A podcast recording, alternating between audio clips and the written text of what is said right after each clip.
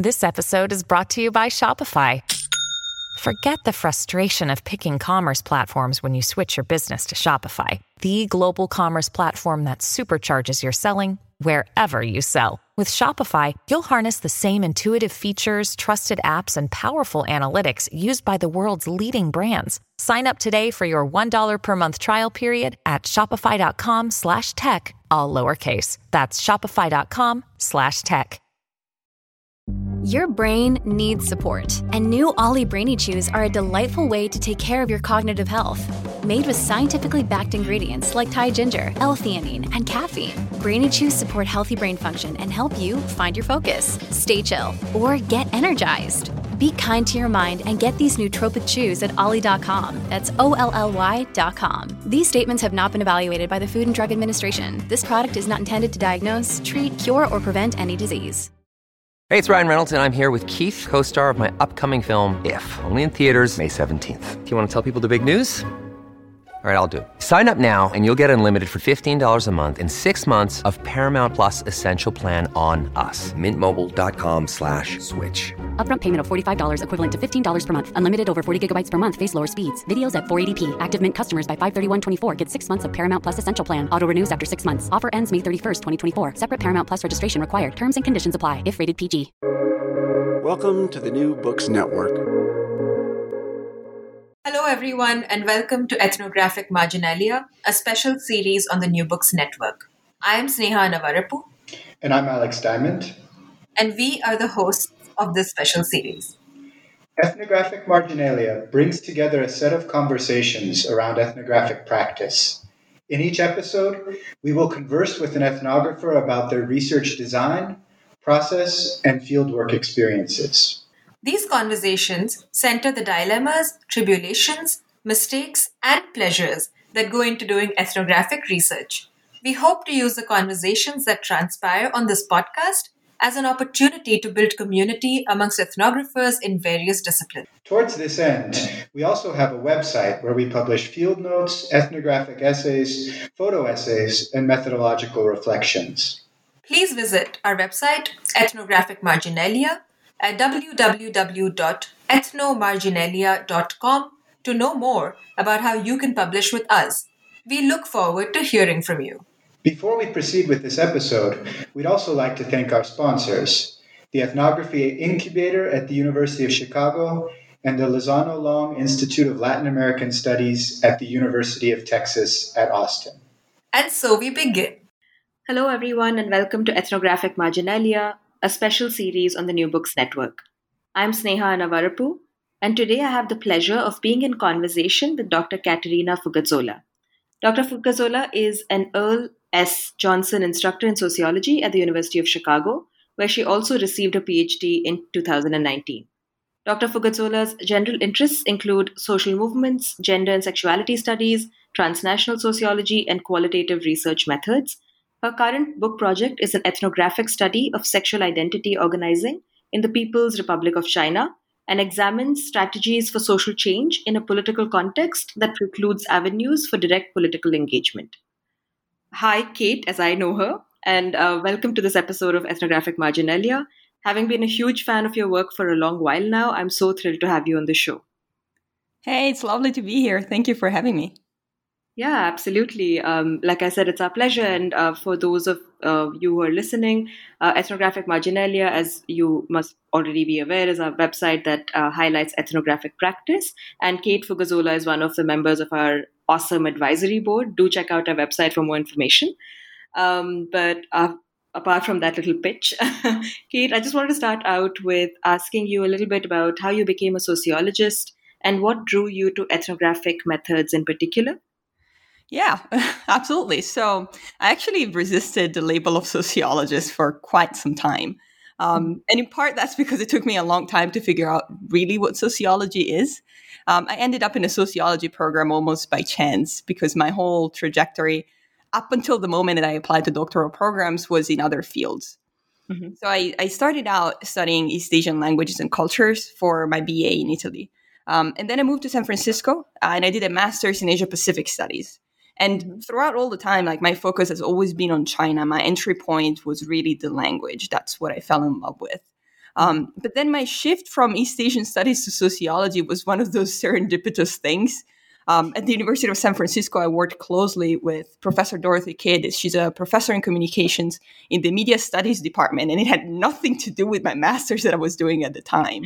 But then, of course, seemed interesting. So what I did is I basically waltzed into her office and announced, and I asked her if she would have me in class. And thankfully, she's a very nice person, and she said yes. uh, and that was my first time being exposed to something that was a completely different way to study language and communication, and that was a way that was more focused on the social elements and on language in action. So I started mm-hmm. getting interested in social movements um, and social movement theory, and then in the communicative aspects of activism. Um, and this was in 2010. That year, there were a lot of protests happening at Foxconn factories in China. So I started working on that, and I developed this project on mobile communication strategies in the context of the labor movement in China. And I wanted to mm-hmm. continue working on that, and I wanted to know more about social movements, and I wanted to know uh, and to go on with my graduate studies to actually have the time to go to China and spend time with activists. Um, and then my brilliant mentors intervened and they were like, yeah, I think you may want to apply to sociology programs. So mm-hmm. I did. Um, so before I knew it, I became a sociologist. And ethnographic methods, well, it, it turns out that ethnography was kind of the thing that I had always wanted to do, even before I knew what ethnography meant. Um, right. that's because of the focus and fascination has always been on language. Uh, mm-hmm. So on the nuances and on the cultural subtleties, and those are things that require that kind of embeddedness that that only ethnography can can give you. Mm-hmm. That's so interesting, and I feel like uh, you know what you said about not knowing what sociology is is something that I also share, um, and we've talked about this a lot. And um, yeah, sometimes I wonder maybe ethnography offers that kind of flexibility, you know, of like borrowing from different disciplines. And uh, I, I mean, I, I, can relate a lot to what you're saying about uh, just being interested in figuring out or interpreting culture in that sense, right? Like in a particular context. So yeah, that's a really yeah. Yeah. Um, so, could you tell us a little bit about uh, your research in general and maybe how you started uh, doing research on LGBT organizing in China? Like, what exactly drew you to this particular project, I guess? Yeah. Um, so, uh, so as I mentioned, like my the beginning of my doctoral studies was with a project that was on the labor movement in China. But then mm-hmm. I started a PhD program, and uh, very quickly it became evident to me that approaching that ethnographically would have required a kind of access that I was not likely to get in the few years in the program. Um, mm-hmm. I am a white woman who only speaks standard Mandarin, and I do not understand any other Chinese dialects. So the idea of gaining access to a factory and to mm-hmm. politically active workers during a very contentious time, it really seemed very far fetched. Um, and not to mention, it was very potentially dangerous for my hypothetical participants. So I mm-hmm. tabled that project. Um, and to distract myself from this disappointment, I decided to dive headfirst into something that was a lot closer to home. Um, and I mm-hmm. worked for about a year on a project on LGBT organizing in Italy. Um, and that is a community that is close to my heart because I'm part of it. Um, and mm-hmm. the project was my perfect excuse to gain more exposure to all these linguistic approaches to social movement theory. Um, yeah. While experimenting with all these methods like rhetorical and discursive analysis. Mm-hmm and then as the project came to a close, I was chatting with a friend, um, and jokingly I said, "I love studying LGBT organizing, but I really miss my China work." And mm-hmm. he looked at me and he said, "Well, Kate, why don't you do something on LGBT organizing in China then?" Right. And I had the moment of like, "Wait, I know nothing of that. Mm-hmm. Like I, I mm-hmm. I had zero exposure to that topic. I had no clue about what was going on in China on the LGBT front. So I literally I ran home and I started this frantic Google JSTOR library Weibo search. Uh, and then the more I learned, the more I really wanted to know. And one thing led to another until it ended up being my dis- dissertation topic. And mm-hmm. it, it was one of those things where I kept reading things and, and everything seemed to click uh, and mm. it, it, hmm. just it was clear that language and, and language play was at the very heart of what lgbt organizations were doing in china it was this mm-hmm. just constant walking on the tightrope with groups that were striving for political change while very carefully phrasing the work in order not to sound, to sound political mm-hmm. and there mm-hmm, was mm-hmm. so much that was happening transnationally in multiple language languages, and um, there was a kind of resistance against this shallow adaptation of of language and discourses that were developed in English speaking countries, and this resonated strongly with me because it's something that I see happen in the Italian LGBT movement too. So I, I just completely fell in love with the project, and I continued doing it. Mm-hmm. So, how was it like to do research in the PRC as someone who's not from China? How did you uh, go about building contacts and uh, yeah? Yeah, so it, it's uh, like if you know me, like I got very excited about this project, so I had to stop myself for a second and be like, okay, think, Kate, like how is this practically going to work? Because I was right. very aware of the difficulties and like all the potential obstacles that I would encounter. Um, in part because I knew that I would be a very visible outsider in the field, and since I knew nothing of, of about those groups, like I had no personal experience of them yet. Um, so I had no sense whether they would be welcoming or wary of me as a researcher. So I, for once, decided to take things slow. Um, and the mm-hmm. first thing I did while I was still in Chicago was to try and map out the organizational environment. So mm-hmm. thankfully, technology came to the rescue because so much organizing and community building was happening online. Mm-hmm. So what I did is I or identified the key organizations that were active in China, and I started following them on WeChat. Um, and I became familiar with their work, with their activities, and then I started planning a preliminary phase of research before fieldwork.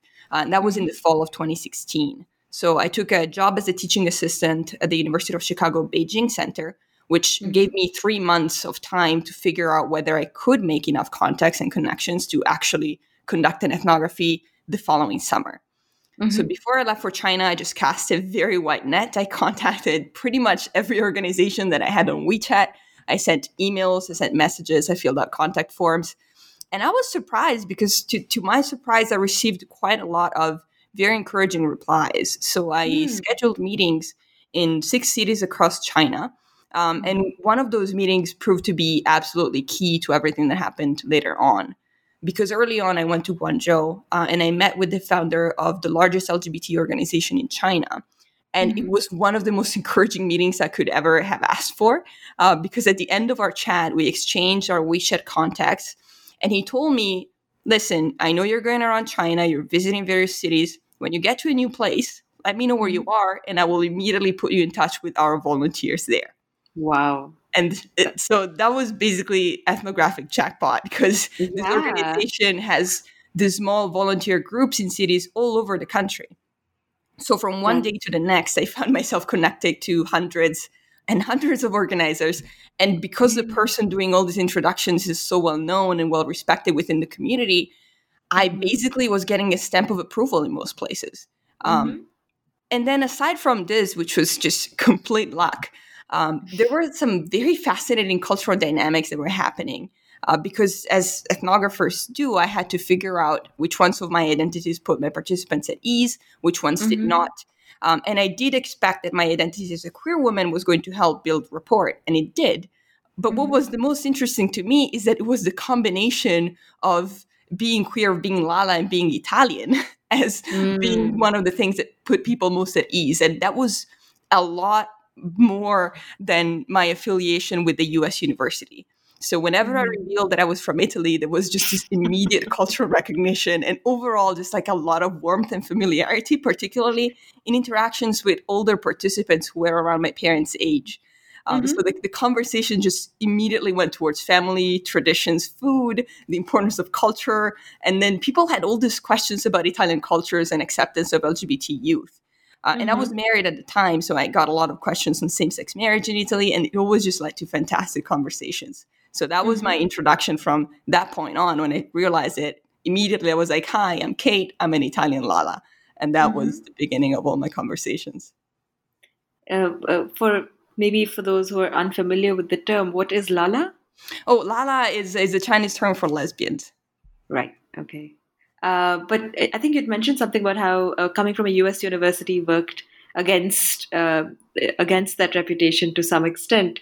Uh, is there any specific instance that comes to mind uh, as to when you, being from University of Chicago, maybe turned some interlocutors off?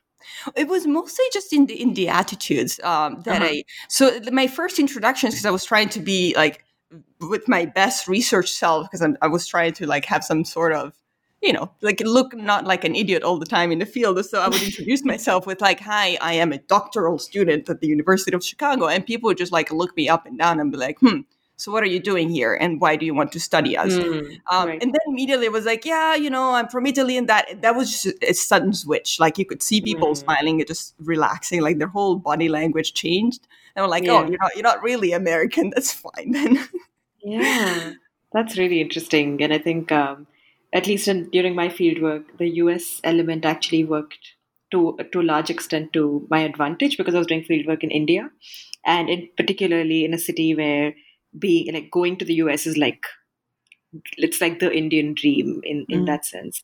Um, so yeah, it's it's so interesting that uh, there are all, all these different, of course, valences uh, uh, with institutional affiliation during fieldwork. I'm also a little curious about what like your day to day looked like when you were doing field work i guess in terms of the kinds of logistical negotiations um, that i think that are very particular to each person's ethnographic fieldwork like how what what did a typical day i guess uh, doing fieldwork look like Oh yeah. Well, I mean, I had like a field work in different cities. So, and then I mm-hmm. had the my my dream field work at some point was four days on on a cruise ship that I'm I'm happy to talk yeah. about later. But in general, when I was in the city, I would wake up early, um, have fantastic food for breakfast, um, and then immediately go to either a volunteer group or go to one of the. Sometimes they they had like physical bases, like offices that they rented out, um, and I would mm-hmm. spend some time there. And there was was always so much going on all the time that I would just sit back, help however I could, help organize, help set up chairs um, yeah. try and figure out what was going on. Sometimes they had like live streams going on, and so whenever I was present, if there was a video thing, I would always be there with like, "Hi, here's someone from Italy also interested in in LGBT groups in China." Um, mm-hmm. So a mm-hmm. lot of it was just being present. Um, a lot of my conversations, like some of the best conversation I've had, happened around food. Um, mm. Very unsurprising for an Italian, but that's uh, that was the thing, right? Be around when people relax, um, be around when they work, but also be around in the off moments. So that was yeah. that was the key for me. Mm-hmm. Yeah, and since you brought it up, um, this was uh, an actual question in the little guide that I have in front of me. But uh, you did ethnographic observations on a cruise ship in the summer of 2017, and I know that uh, there was something uh, political also that was important in the summer of 2017. So, could you tell us a little bit about the cruise, but also the context of uh, the cruise happening and your yeah. own fieldwork? Yeah. Oh, absolutely. Uh, so, I, I, always talk about this, saying that I, I got to leave an ethnographer's dream because I was stuck in the middle of the ocean for four days with 800 potential participants that had nowhere to go. yeah. So, and oh, that sounds pretty scary right now, though, uh, considering the does. pandemic. Oh. But yes, I know. Like I did, it, it, damn COVID now changed my perception of cruises, but that was yeah. incredible uh, to yeah. be there. And it was just again a stroke of luck that was born out of those months of preliminary research in 2016. Because at the time, one of the volunteers that I spoke with told me about this really exciting event that was being planned at the time, um, mm-hmm. and it was with this organization that was going to be celebrating their 10th anniversary. Um, every year they have like this Kentanghui, this national conference, and 2017 was going to be the 10th anniversary. And they wanted to mm-hmm. do things in style to celebrate that. Um, so they decided to have this huge meeting on a cruise ship that was traveling from Shanghai to Fukuoka, Japan, and then back. And mm-hmm. as soon as I heard this, I knew that I had to do everything in my power to get a ticket. And it, it, took me a bit of work and a lot of help from volunteer friends to actually finalize the booking, but then it mm-hmm. happened. Um, and for these four days, the, the cruise ship was packed with activities, uh, including the very first symbolic collective same sex wedding that was organized by an LGBT group. Uh, in the PRC, and we were we were technically in no man's land, really, because we were in the middle of the ocean. But the the symbolic significance of the event was huge, um, and the whole cruise ship, like if as I think back to it it just it feels like a fever dream because there were things going on like quite literally 24 7 so i was frantically moving up and down the ship from event to event doing interviews chatting with people having lunch with volunteers and then rushing back into my cabin to furiously type down notes and thoughts uh, right. uh, like my field notes for those four days are just this mess of writings and sketches and audio notes on multiple devices and photographs and videos. It was fantastic. Just like one of the most exhausting experiences of my life, but Yeah. incredible. Yeah. Um, and I remember we were a part of um, a little group, like a support group almost, when we were in the field. And I remember those four days pretty vividly because you were like texting us, telling us all about what was happening, but you were also really, really busy, but in this energizing way, I guess, like the kind of busy that uh, that ethnographers really like want in the field, Yes. you know, like a lot of Absolutely, activity. it's the kind of exhaustion that like ethnographers really live for. Even though like it- it's it's draining because it's mentally draining. For me, like one thing that I did not expect is how like how physically draining it would be to just speak a foreign language uh, Yeah. for the whole day. Like my jaw hurt. like it was yeah, yeah. it was kind of like that, and my brain hurt. Uh, but again, like I I feel incredibly blessed to to have been able to do that. So. Yeah, that's um, that's really interesting. Could you could you take pictures and stuff on the cruise? Was there um, like did you have the kind of permission to do stuff like that, or was it more I like could. key? So there, w- there was one moment that was during the um, the wedding ceremony. Um, that was actually something that, that no one had prepared anyone else for. So that was a complete surprise. So before the wedding ceremony was about to happen, there was just a big announcement out of nowhere saying like no photographs are permitted now. Mm. Uh, only like two people that were authorized to do that. So we had to quickly put all recording devices away and we had to move because we were inside the ship at the time and we had to Mhm. move outside on the docks because the cruise ship um, did not want any photographs linked to the, the actual the actual ship the inside of the ship where it would, would be recognizable um, so we were Mm. literally like in this liminal space like we were both in the middle of the ocean so we were neither in china nor in japan at the time and Mhm. we were not inside a space where it was just like sea and it was night so all dark around us it was just this incredible situation that we were in so that was the time where i, I was not allowed to make recordings for everything Yeah. else they were very gracious and they they did allow recordings i tried to take audio recordings more than video because uh, that way if things changed in china um because things could Mhm. change uh, like very quickly um but i didn't want to have any faces and and voices linked uh, in my data Yeah. No, that that sounds like really good practice and something that I think many of us should really think about, um, especially because, yeah, uh, with data leaks and all of that stuff uh, becoming more and more common. Yeah. Um, so, you know, I know that you employ discourse analysis of online spaces as part of your research. Um, I also know that you have been teaching a very popular digital ethnography course at the University of Chicago. And uh, in the context of the pandemic, this approach has suddenly become very popular. It's become, you know, like the need of the hour to think about digital ethnography because fieldwork has become like, you know, uh, a dream for many students right now. Um, but yeah, like uh, you and I were just talking about this before we started the podcast, but I guess you started thinking about online spaces way before like now. Um, so how and why did you start thinking about online spaces as sites of research? And uh, I guess how do you approach them ethnographically? Yeah, so it is something that I've been I've been thinking about, especially these days. Um, but online spaces were, were vital for my project, uh, and and in multiple ways. My first field was really a digital one, um, Mhm. and this was again like pre-pandemic, and I never thought of this as being an online or digital ethnography because that's like that's a term and a method that at the time was very much frowned upon. Um, Mhm. But essentially, that's what I was doing because I would log on and spend considerable amounts of time just observing users and communities interacting in online spaces and coming together as a community online.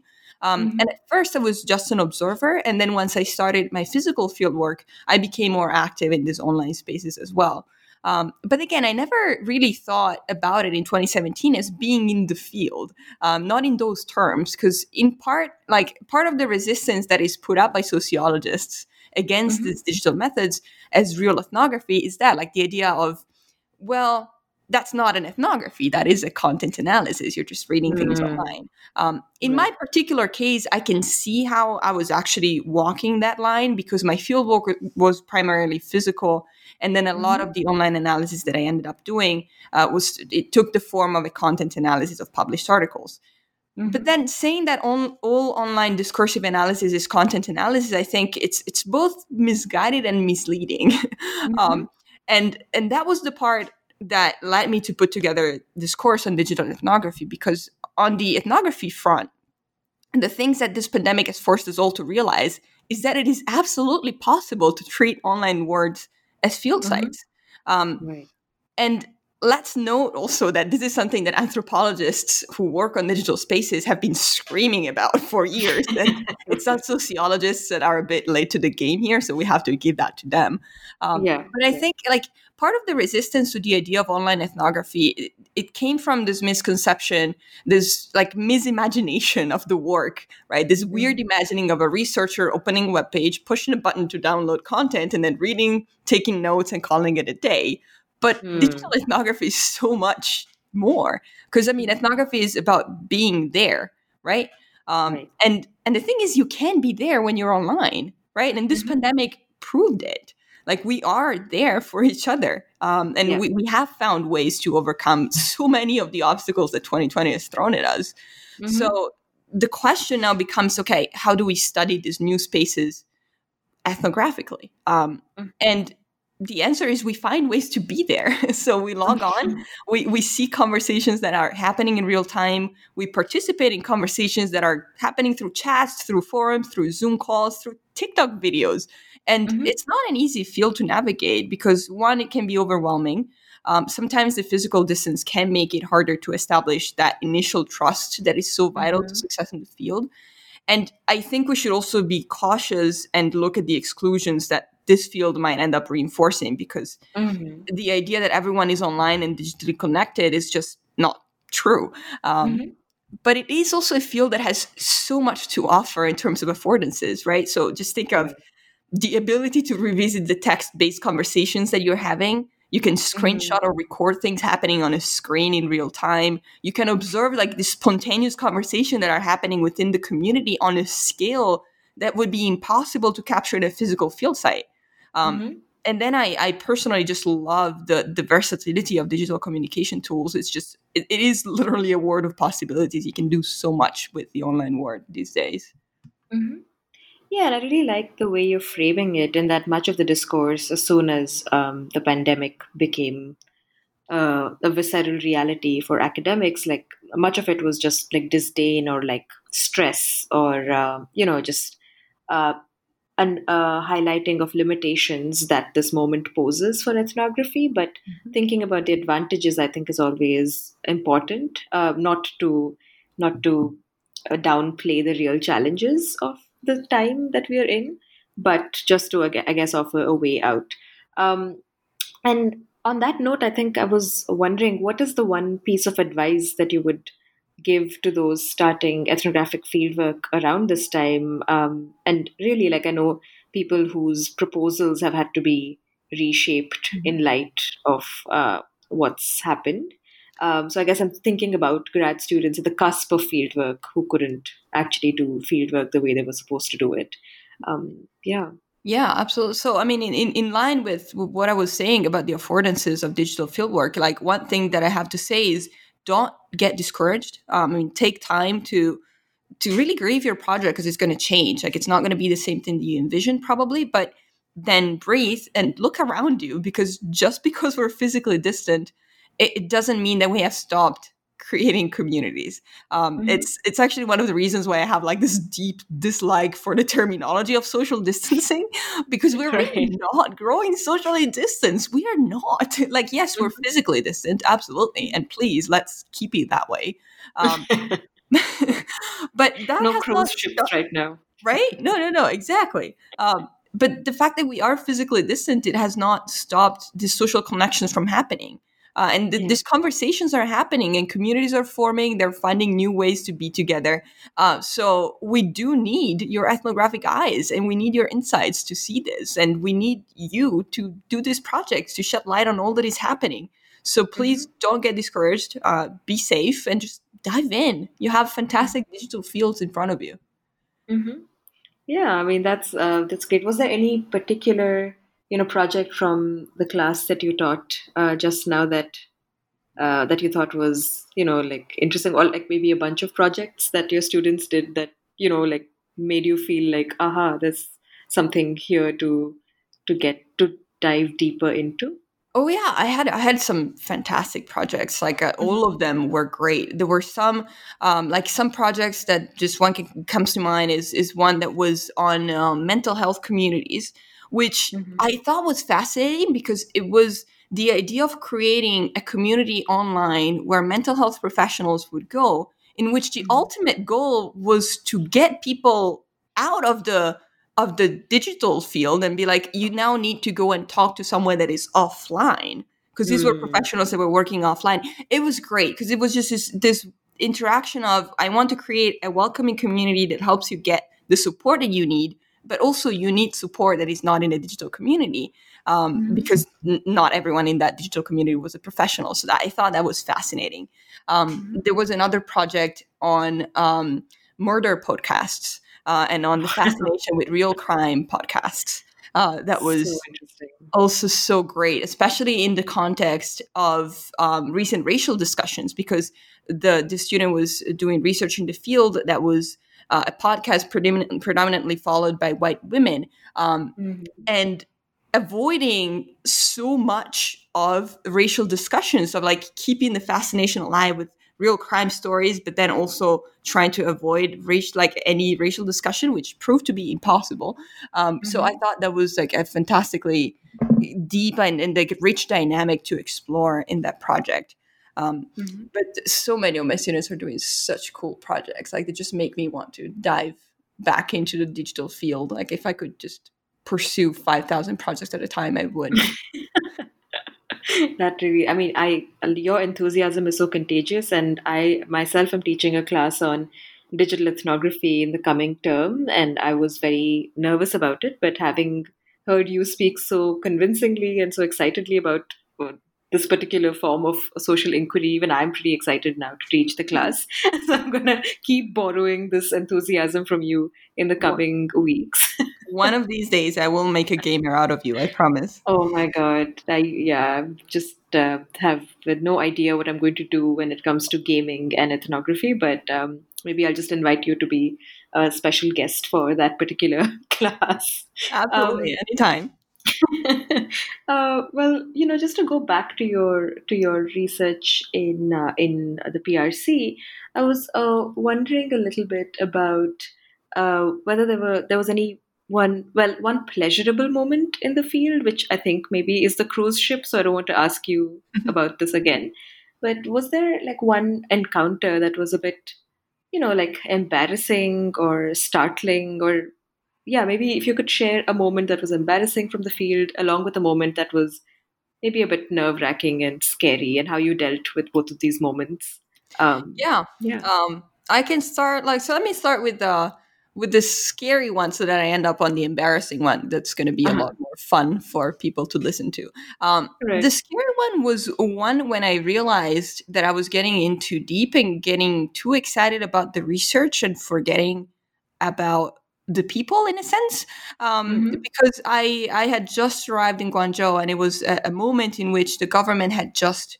um, turned up surveillance a little bit. So there was the, like a big crackdown on VPNs um, and that, which is like the thing people use to get around the the firewall. Um, mm-hmm.